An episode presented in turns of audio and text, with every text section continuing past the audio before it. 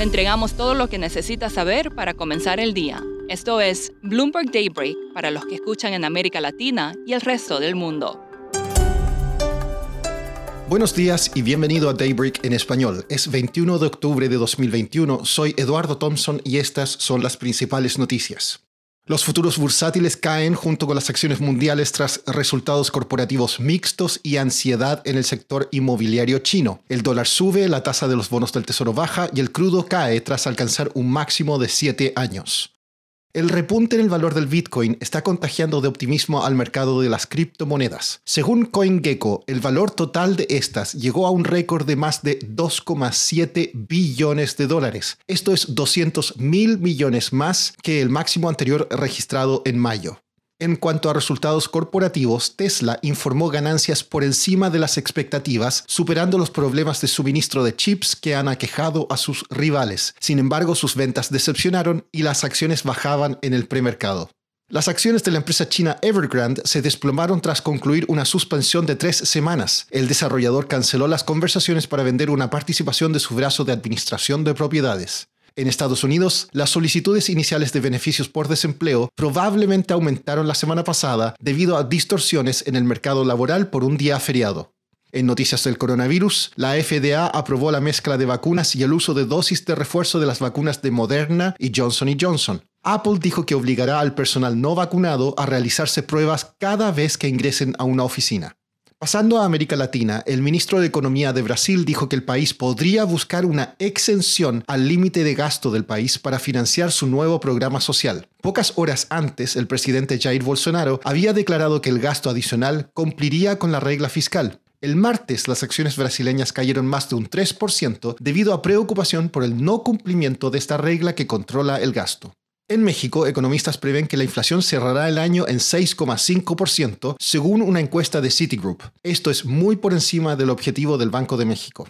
Las ventas minoristas en México aumentaron un 7,2% en agosto año a año, por encima de lo previsto. Hoy también se informará el índice de actividad económica de Argentina en agosto. Un grupo de senadores en Brasil acusó al presidente Jair Bolsonaro de nueve crímenes por su manejo de la pandemia. Sin embargo, es poco probable que estas acusaciones terminen en una condena. María Eloísa Capurro, periodista de Bloomberg News en Brasilia, nos cuenta los detalles.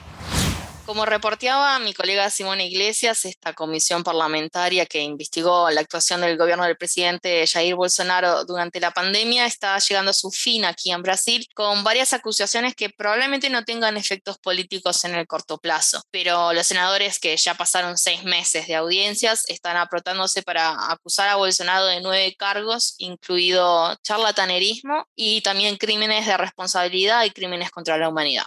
¿Por qué es importante esta acusación en contra del presidente Bolsonaro? Hay que recordar que en Brasil ya más de 600.000 personas murieron durante la pandemia. Este es el segundo país con más muertes solo después de Estados Unidos. Y el gobierno de Bolsonaro es responsabilizado por un mal manejo de la crisis de salud. Esta comisión acusa al presidente de trabajar contra la evidencia científica. Y hay que recordar que Bolsonaro era conocido por presentarse, y aún lo hace en algunas ocasiones, en aglomeraciones y sin usar máscara. Y también promovió el uso de medicamentos que no estaban verificado científicamente. ¿Por qué se dice que esta estas acusaciones no tendrían un efecto político, por lo menos en el corto plazo? Por un lado, los senadores todavía tienen que votar en lo que es en la conclusión de esta comisión y luego cualquier tipo de investigación hacia adelante que pudiera llegar a un pedido de impeachment realmente es vista como muy improbable. Hay que tener en cuenta que uno de los líderes de la Cámara, Artur Lira, que es una de las personas responsables de comenzar estos procedimientos de investigación, es aún un aliado de Bolsonaro. Recordemos también que de todas formas la comisión tuvo la importancia de investigar y está por presentar cargos contra 67 otras personas y compañías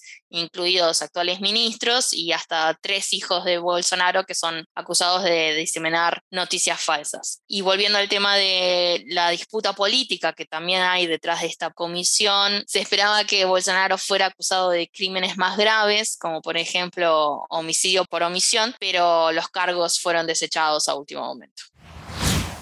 Por último, el gobierno de México advirtió que los carteles de droga estarían usando videojuegos para reclutar a menores de edad. Usan estas como plataformas sociales para iniciar conversaciones y atraerlos a trabajar para ellos. Eso es todo por hoy. Soy Eduardo Thompson. Gracias por escucharnos.